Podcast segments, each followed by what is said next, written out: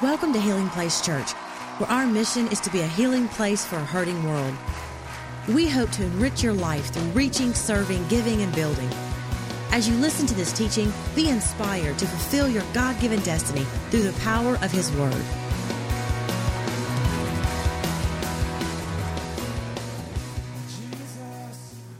Come on, somebody say more than conquerors. This is the third week of a six part series, and I love dissecting Romans chapter 8. I love the message that the Apostle Paul gives, not just to the church then, but what it speaks to us today. And uh, remember, just to refresh your memory, more than conquerors is a phrase in Romans chapter 8. The Greek word is hyper Nike. Hyper Nike. Remember, the word Nike means victory. It means to conquer or to prevail. Hyper, well, you know what hyper means. And it means more than, greater than, superior to. So the Bible tells us that we're not just victorious, but we are overwhelmingly superior in victory because of what God has done for us. Can I have a good amen? And so, this is a great lesson in who we are and what we have in Jesus. And so, two weeks ago, we talked about there is no condemnation. Aren't you glad that even though world may put shame on you, God puts His name on you? And so, there's no condemnation from the things of the past, it's covered by the blood. And then last week we talked about the difference between spirit and flesh. We talked about how important it is that you feed your spirit so you don't have to live according to the power of your flesh. Well, today I want to talk to you about favored to win. Favored to win. Somebody say favor. How many of you want favor on your life? How many need favor in your marriage? How many want favor over your children? Anybody need favor at their job? How many want your finances to have favor, be blessed? Okay, I saw a few more hands go up there. Yes, Lord. Well, I want to talk to you about being favored to win. And it's interesting how we say more than conquerors. I want you to consider that phrase, more than conquerors. You can't be a conqueror unless you have something to overcome. Are you with me? So, half of the equation to be more than a conqueror includes struggle. Anybody struggling right now? Anybody fighting a battle? How many is it, currently, and there's a situation going on in your life, you're experiencing opposition. Okay, well, you're halfway there to victory. Okay? You're not just a conqueror, but you're more than a conqueror. Well, it implies the context of struggle. And I love it because the scripture says in this world, we will always have tribulation. But Jesus said, Be of good cheer because I have overcome the world. And so I want to give you some factors that favor you to win. Romans chapter 8, starting with verse 14. And we'll just take this verse by verse. Romans 8:14 the Bible says, "For all who are led by the spirit of God are sons of God." All who are led by the spirit of God are sons of God. There's some factors that favor you, and the first one right off the bat, here's why you and I are favored to win. Number 1, because we're led by the spirit. You and I literally have the presence, the power, and the person of the Holy Spirit dwelling within us that's leading us. Aren't you glad God didn't just put you here on earth and say, okay, good luck, figure it out? Aren't you glad He placed within you the presence of the Holy Spirit? You know, I was thinking, you know, this week, sometimes when I study the Bible, and I'm sure you probably had thoughts like this too. You know, you read the Old Testament, and it just seemed like when God spoke, He spoke so directly to people, it was obvious. I mean, it's just, you couldn't miss God because an angel of the Lord would show up. You know, I mean, if an angel showed up and spoke to you, how many of you would be convinced? There's no question to it, this is the Lord. And there's some days I thought, you know, it'd be great if, oh, if I could just go back to the Old Testament days, you know, when the angel of the Lord would show up and speak directly, then there would be no mistake. I knew it would be God. Or, you know, you have like that burning bush experience. You know, the bushes in your, your yard are on fire and you hear a voice coming. That's kind of obvious. You know, or maybe stone tablets. I mean, in the Old Testament, God, he, he wanted to give instructions so clear that on these stone tablets, the finger of God carving out instruction for the people of God. There have been moments I thought, man, it would be so much easier if I just lived in the Old Testament portion of the Bible. But then I thought about the New Testament. I'm like, now, wait a second. If it's so obvious in the Old Testament, the voice of God, the New Testament is even better because you have God in the flesh. How many thinks it would be cool to have Jesus hanging out with you everywhere you go? I mean, there he is. He's got his robe, he's got his little purple sash, and he's wearing his Air Jerusalems, you know, his Air 316s. Come on, somebody. Man, you're eating like hummus and pita bread and you know, I mean, you could touch him and, you know, I mean, you can talk to him and any question that you have. Or if you're hungry, you know, you roll over to Chick fil A. Come on, Christian chicken. roll over to Chick fil A and you say the blessing, and God turns that little six count into a 12 piece, you know. It would, wouldn't it be awesome to have Jesus with us everywhere we went? You know, if you had a question, you say, Hey, Jesus, tell me about that. I mean, and he's literally there. He's explaining things to you. You're confused. He's breaking it down, bringing you, bringing you to school, bringing you to work, man, just every part of your life. I mean, he drives in the car with you. How many of you that may change your driving habits? So I'm thinking, man, as good as it was in the Old Testament and as clear as the voice of God was then, it would be even better to have lived in the New Testament where you could actually see and touch Jesus. But then God reminded me there is no greater time in human history to be on the planet than right now. You say, Mike, how can that be? Wait a second. We don't have stone tablets. We don't have burning bushes. Rarely have I ever heard an announcement from an angel. I don't see Jesus in the flesh. How could it be better now? God with you is good, but God in you is even better. Jesus told his disciples, he said, It's better for you that I go away. Now, wait, why is that so good? He said, Because I'm going to send, mm, he said, I'm going to send you the Holy Spirit. And now, you know, you, you, don't need an announcement from an angel. You don't need a stone tablet. You don't even need me in the flesh. It's better uh, not just to be with you, but now the Spirit of God is in you. I'm telling you, and that is the key. For us, I wonder if the saints of old look at us today and they're jealous because we have the indwelling presence of the Holy Spirit. And Paul says in Romans 8 14, the sons of God are led by the Spirit of God. Now, what does it mean to be led by the Holy Spirit? You ever wonder what that? Okay, that's, that sounds great, Pastor, but what does it physically, tangibly, practically mean to be led by the Spirit? Well, I want you to consider some of the activity of the Holy Spirit. And, and the Holy Spirit wants to be involved in your life. You don't just come to church and compartmentalize your faith, sing a, a few songs, say a prayer, hear a message, and then go back to life the way that you live it the Holy Spirit dwelling in us wants to be a part of every area of our lives, and He wants to talk to us. Do you know the Holy Spirit wants to talk to you about your relationships? How many of you need the Holy Spirit to be involved in that part of your life? The Spirit of God wants to talk to you about your money. Mm. Don't look at me like that now. I'm not saying this is the Spirit of God now. You said you wanted favor on your money. How many know you need to listen to what the Holy Spirit has to say about money? The Holy Spirit wants to talk to you about your attitude, about your mouth, about your moods. Come on now. Holy Spirit wants to talk to you about your children. He wants to talk to you about your marriage. He wants to talk to you about your job. And I'm so thankful we serve a God who's a talking God. He's not silent. He doesn't say, figure it out. He says, you know what I'm going to do? I'm going to give you clear instruction so you can read it with your own eyes, but I'm going to give you my spirit to dwell and to live inside of you.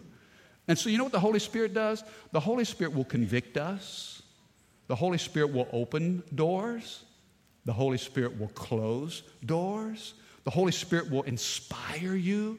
The Holy Spirit will give you a burden or a passion for something. the Holy Spirit will check you. Anybody ever had a check in your spirit? Uh, uh, uh, uh. I mean, you didn't know the details. You didn't know exactly what was wrong, but you knew something wasn't right. And the Holy Spirit says, Whoa, whoa, whoa, whoa, whoa, whoa, whoa. The Holy Spirit will give you peace. So, what does it mean to be led by the Spirit? It means to respond to what the Spirit of God is saying to you, what the Spirit of God is doing in you. And here's kind of the thought that I had as I was studying this this week. I thought about it's kind of like GPS, right? What did we ever do before the days of GPS? I mean, remember the, the, the Atlas, you know, the Rand McNally, you know, and you kind of had to get all this paperwork out and you're circling things and you say, well, here I got to do this. And man, you know what we do now? We, we don't ask for directions, we just say, give me your address right? And we take the address and we, we plug it in our phone, and GPS, global positioning satellites, will identify exactly where you are, and then based on the address, will pinpoint exactly where you want to be. Now, here's what's interesting. Because of that imaging showing where you are and where you want to be, it will give you possible routes the shortest possible route, the quickest possible route. If there's a hazard along the way, it will give you an alternate route. And here's the cool thing it will talk to you turn by turn. Fellas, have you ever been lost? Me either. Now, Rachel says I'm directionally challenged, but I just find creative ways of getting there, right? And all the fellas said, no, I don't need to ask for directions. I'm just exploring. I know where I'm going. But you know what's interesting is through GPS, you plug in the coordinates, and then literally, you don't even have to think because they'll tell you, you know, in a quarter of a mile, turn right. You're like. Rachel, she gets frustrated because, you know, normally the GPS voice is the voice of a woman. Rachel's like, well, you listen to her, but you ain't listening to me. But how cool is it that God would place inside of you this heavenly GPS? His name is the Holy Spirit. And He gives you turn by turn direction. Here's where you are. Here's where you need to go. Guess what? I can tell you how to get there. You say, but Mike, wait a second. I've made a wrong turn. Rerouting, rerouting, rerouting. How many know GPS will reroute you? In the, at the next possible chance, take a U turn, take a U turn, take a U turn. The Holy Spirit is telling some of you here today, you've gotten off course. But that's, there's no guilt, there's no condemnation. So you made a wrong turn. The Holy Spirit says, rerouting, rerouting. At the next intersection, take a left, merge into traffic, take a right. And He shows you turn by turn how to get to where you're going. You know what's beautiful is when you and I say yes to Jesus, the Spirit of the living God comes to dwell inside of us. And He talks to us about our money, our relationships, our jobs, our future. And He says, take a left, take a right, slow down. Oh, you've gotten off course. Let me reroute you and get you back on track. Come on, do you believe that today? That's cool.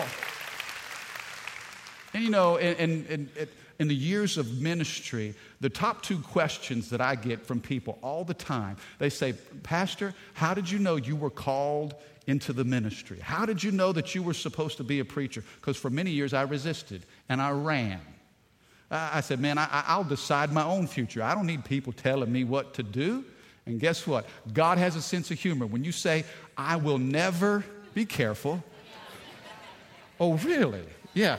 So, so people say, How did you know you were supposed to be a pastor? That's one of the questions. And the other question I get is, How did you know that Rachel was the one you were supposed to marry?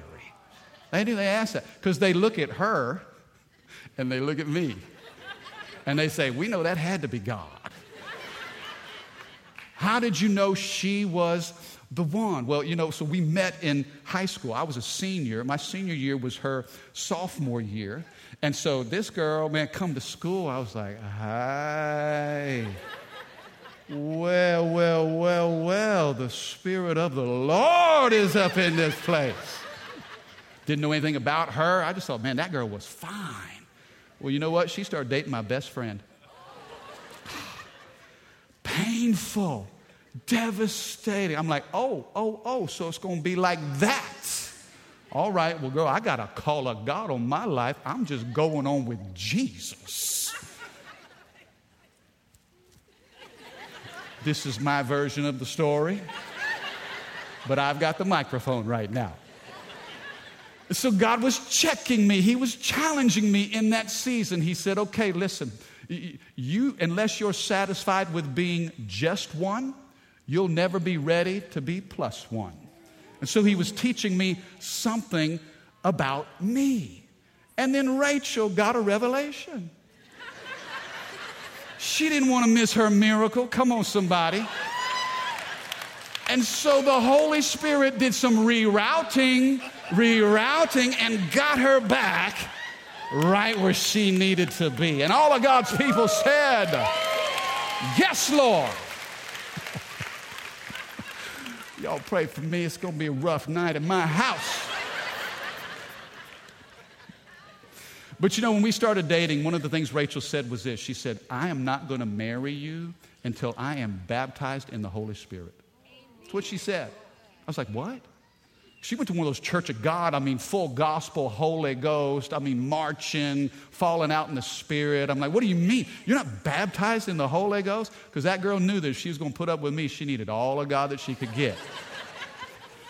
So one of the, there was an evangelist that came in from out of town and held a revival at her church. And Rachel says, "Hey, let's go." Now this is back in the the, the early 90s, okay? Early 90s. And so this is back in the high church. I mean, you got dressed, I mean, to the nines. She had that hairspray working, this ruby red dress, them high heels, that lipstick. I came to church in a purple suit. Oh, yeah, baby, little skinny tie, purple from head to toe. I look like a grape. Had tassels on my shoes. Man, we were coming to church. But this evangelist had the reputation, it's kind of crazy, this is true. He had the reputation of taking his Bible and he'd swing his Bible and just like knock people down. They'd be falling out, man, swinging the Bible, pow, pow. And I got to thinking, you know what? If he swings at me, I'm swinging back. So we're having church, and man, things, I mean, the Spirit of God was moving, and this evangelist calls both of us out in the middle of church. You two come up, here, come stand right here. I'm like, oh no, here we go. And he had that Bible, and I'm thinking, mm, I'm just bracing myself, you know? And he takes his Bible, and I, I, I, this is the honest to God truth. He never touched us with it, but he just kind of waved it in front of us and it felt like a tidal wave. I'm up here and I'm critical and I'm cynical and I'm resisting, but the power of God hit me so hard I couldn't stand up. Knocked me off balance. I fell into Rachel. When, when I hit Rachel, she fell over and hit the ground. When she hit the ground, she was speaking in the Holy Ghost. I was like, wedding bells are ringing. Now, that, that, that, that may sound bizarre, but she had some things in her heart that she purposed before God. And she knew, God, I need everything to be in alignment here before I share my life with somebody else. And the beautiful thing is this the Holy Spirit will talk to you. Some of you have goals, you have dreams, you have desires. God knows the coordinates of where you are and where He's created you to be. And through the power of the Holy Spirit, He will give you turn by turn direction on how to get there. How can you tell that you're a child of God? Because you're led by the Spirit. Paul said in Romans 8:14, the sons of God are led by the Spirit of God. They're not led by emotions. Come on now, help me. They're not led by feelings.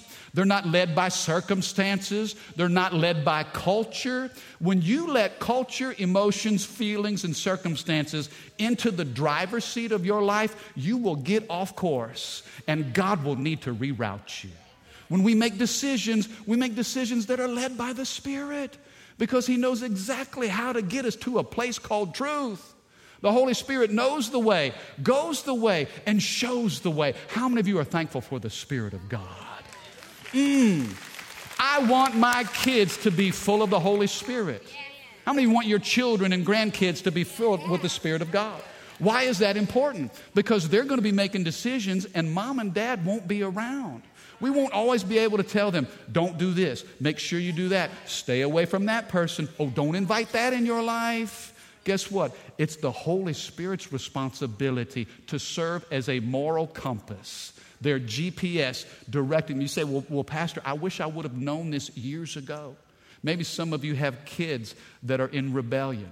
I'm going to tell you this if you've invested the, the, the Word of God into those kids, they are marked by the Spirit of God. They may be in rebellion, but they'll be miserable in their rebellion because they can't get away from the power of the Holy Spirit, the power of a praying mom, the power of a praying grandparent. They may be off in the club, they may be living selfishly or crazy, but I'm telling you, that witness of the Spirit of God is with them. And there come a day, just like the prodigal, when the prodigal found that pig pen and he came to himself. Some of you, God's saying this hey, trust me with your children. I've arranged for a pig pen. They're, it's going, they're, they're in a set of circumstances. It's going to turn their life around, their understanding, their awareness. God said, I'll bring your kids back to you if you train them up in the way that they should go. As they get older, they won't depart. Amen?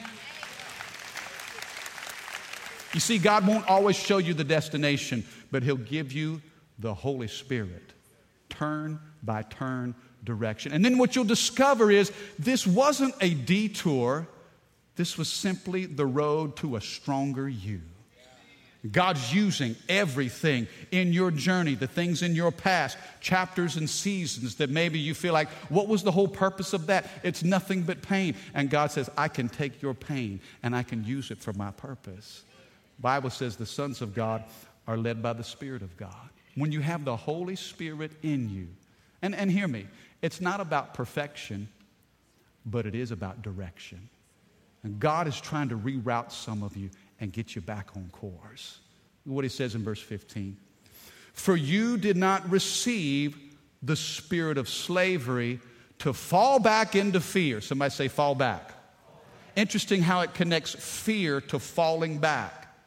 You didn't receive the spirit of slavery that causes you to fall back into fear, but you've received a different spirit the spirit of adoption as sons, by whom we cry, Abba, Father.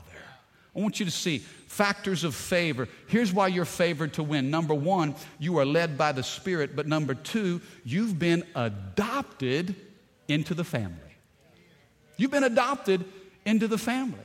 Listen, when you say yes to Jesus, now all of a sudden you join the ranks of a powerful force on earth called the family of God.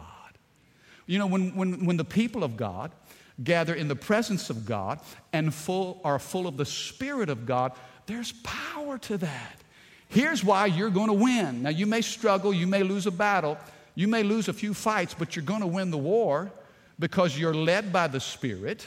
And number two, you've been adopted into the family. Everybody say adoption. Oh, I love it. You know, we here at Healing Place, we believe in the value of adoption. In fact, we have a, a ministry called His Heart for Orphans. And today, right outside of these doors, we've got what's called the Louisiana Heart Gallery. And do you know in the foster care system in this state, there are over 4,400 kids Four, over 4,400 kids are in the foster care system here in this state. This is a church that is so committed to spiritual family. We do everything within our power to help these children find forever families. And some of you, you have natural kids. Some of you, you've adopted kids. Some of you have fostered kids. But we believe that every child deserves a family. And if we can create an environment where the presence of God sets the spiritual climate of the home, that sons and daughters, daughters will flourish. We've been adopted. Now, now here's the, the, the beautiful thing about salvation. I want you to see this. There's probably no greater picture of salvation than adoption. We receive the spirit of adoption as sons, where we, whereby we cry, Abba, Father. What's interesting to me is I look at my kids, and it's, it's fascinating. I see my kids, and how many of you marvel at how different your children are? Any parents that look at their kid and say, Wow, where'd that come from? Yeah, and I say, man, that came from Rachel's side of the family, not mine. but you know, you, I had no choice in, in, in me being their dad. I, I didn't choose them. Guess what? They didn't choose me. But adoption is the perfect picture of salvation because God looks at us and chooses us. He says, No, no, no. I want you. From now on, you belong to me. Is, I want to tell you, this is going to help somebody because you need to know that you were chosen by God. That God, in His infinite wisdom and, and, and, in His sovereignty and eternal purpose, He looks throughout all of human history and He knows who you are. He knows what your divine design is. And He says, I want you to be a part of my family. You know what? And we don't decide that in natural family. You ever been to a family reunion and think, wow, I'm related to that? How many's got a touch of crazy in your family? Some of you are having a hard time figuring out who crazy is in your family. It might be you. adoption. The Bible says we cry, uh, we, we receive the spirit of adoption as sons. Now, here's what's interesting. Notice in that verse it says the spirit of adoption as sons. When I read that this week, I thought, man, that seems a little gender insensitive. Why, why wouldn't Paul say as sons and daughters? Why wouldn't it be more inclusive? Why just sons? And, here's what I discovered that as Paul is writing this letter 2,000 years ago, he's writing in a cultural tradition where sons were esteemed more important than daughters. Sons had all the rights and all the privileges. The inheritance would go to the sons, the daughters wouldn't receive anything. You know, the daughter was considered second class. Okay, now th- this is the tradition in which he's writing. But he didn't say sons and daughters. He said you'll receive the spirit of adoption as sons because sons were prized and they were first class. They had all the privileges. And what God is saying is this in my family, there is no second class. Regardless of your background, regardless of your gender, regardless of your experience or your history or your level of education, you receive the same rights and privilege as a son. Come on now. So God, God's saying, uh, so sometimes in the church world, we will classify people the haves and the have nots, those who are more spiritual, those who are less spiritual, those who belong, those who don't. And God says, wait a second, you've got this thing all wrong. If I've chosen you to be a part of my family, you're in. And all the right and privilege and access of the Son, it belongs to you. You don't have to fall back into fear. Why? Because I am your father. I'm your dad. Turn to your neighbor and say, Who's your daddy?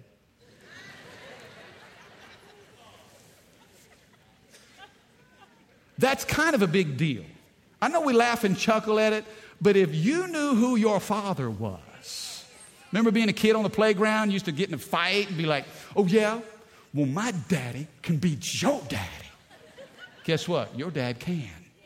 Your dad kind of spoke all of this into existence. The Bible says that the worlds were framed by the very word of God. Who your heavenly father is, it's a big deal. So you don't have to be afraid. You don't have to fear. You don't have to be a slave falling back into fear, is what Paul said. Because you know your rights as a son, and you know who your father is. You know, sometimes when my, my kids were small and they were afraid of the dark. How many of you, as a kid growing up, you were afraid of the dark? Yeah. I wasn't afraid of the dark, I was afraid of what was in the dark. I remember years ago, late at night, and I hear this voice, and Trevor's calling from his room, Dad! And I was trying to ignore it. Dad! I figured if I just don't answer, maybe it'll go away. I was tired. I was hoping maybe Rachel would kind of step up. Dad, what, son? Daddy, I'm scared. No, you're not, son. Jesus is with you. Good night. then he'd say, Mom. it was important to him when that moment of fear that he knew he could call on his father. Why? Because he's a son. And I'm not going to let anything come against him, harm him you know, d- dominate his life because I'm his dad. I'm going to take care of him. Guess what? Your heavenly father will take care of you. He's your Father. We are born into this world as slaves, but we are born again as sons.